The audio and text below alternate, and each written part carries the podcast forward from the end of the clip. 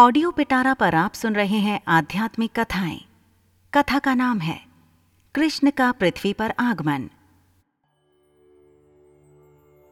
द्वापर युग की बात है। एक बार पृथ्वी पर पाप कर्म बहुत बढ़ गए। सभी देवता चिंतित थे।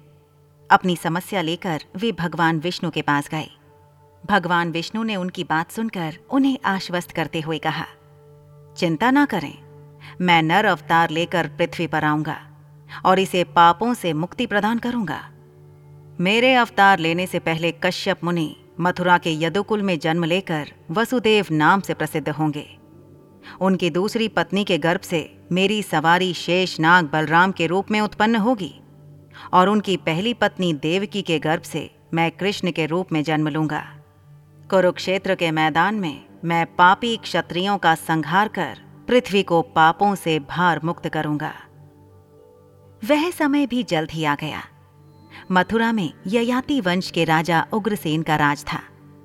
राजा उग्रसेन के पुत्रों में सबसे बड़ा पुत्र कंस था। देवकी का जन्म उन्हीं के यहाँ हुआ।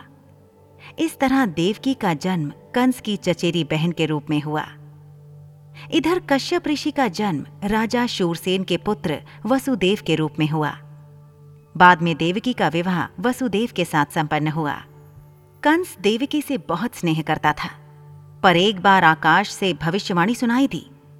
देवकी का आठवां पुत्र तुम्हारा काल होगा। तुम्हारी मृत्यु उसी के हाथों निश्चित है। बस उसी दिन से कंस देवकी को मारने के लिए उद्दत हो गया। इस घटना से चारों तरफ़ हाहाकार मच गया। अनेक योद्धा वसुदेव का साथ देने के लिए तैयार हो गए। पर वसुदेव युद्ध नहीं चाहते थे। उन्होंने कंस को भरोसा दिलाया। कि देवकी के किसी बच्चे के जन्म लेते ही मैं उसे तुम्हें सौंप दूँगा। वसुदेव झूठ नहीं बोलते थे। कंस ने उनकी बातों पर भरोसा कर लिया। उनके समझाने पर कंस का गुस्सा तो शांत हो गया, पर उसने वसुदेव और देवकी को कारागार में डाल दिया और सख्त पहरा लगवा दिया। जैसे ही देवकी ने प्रथम पुत्र को जन्म दिया, वसुदेव ने उसे कंस के हवाले कर दिया। कंस ने उसे चट्टान पर पटक कर मार डाला। इस तरह उसने देवकी के छह पुत्रों को मार दिया। देवकी के सातवीं बार गर्भवती होने पर शेषनाग अपने अंश से उसके गर्भ में पधारे। ऐसी ही इंटरेस्टिंग किताबें कुछ बेहतरीन आवाजों में।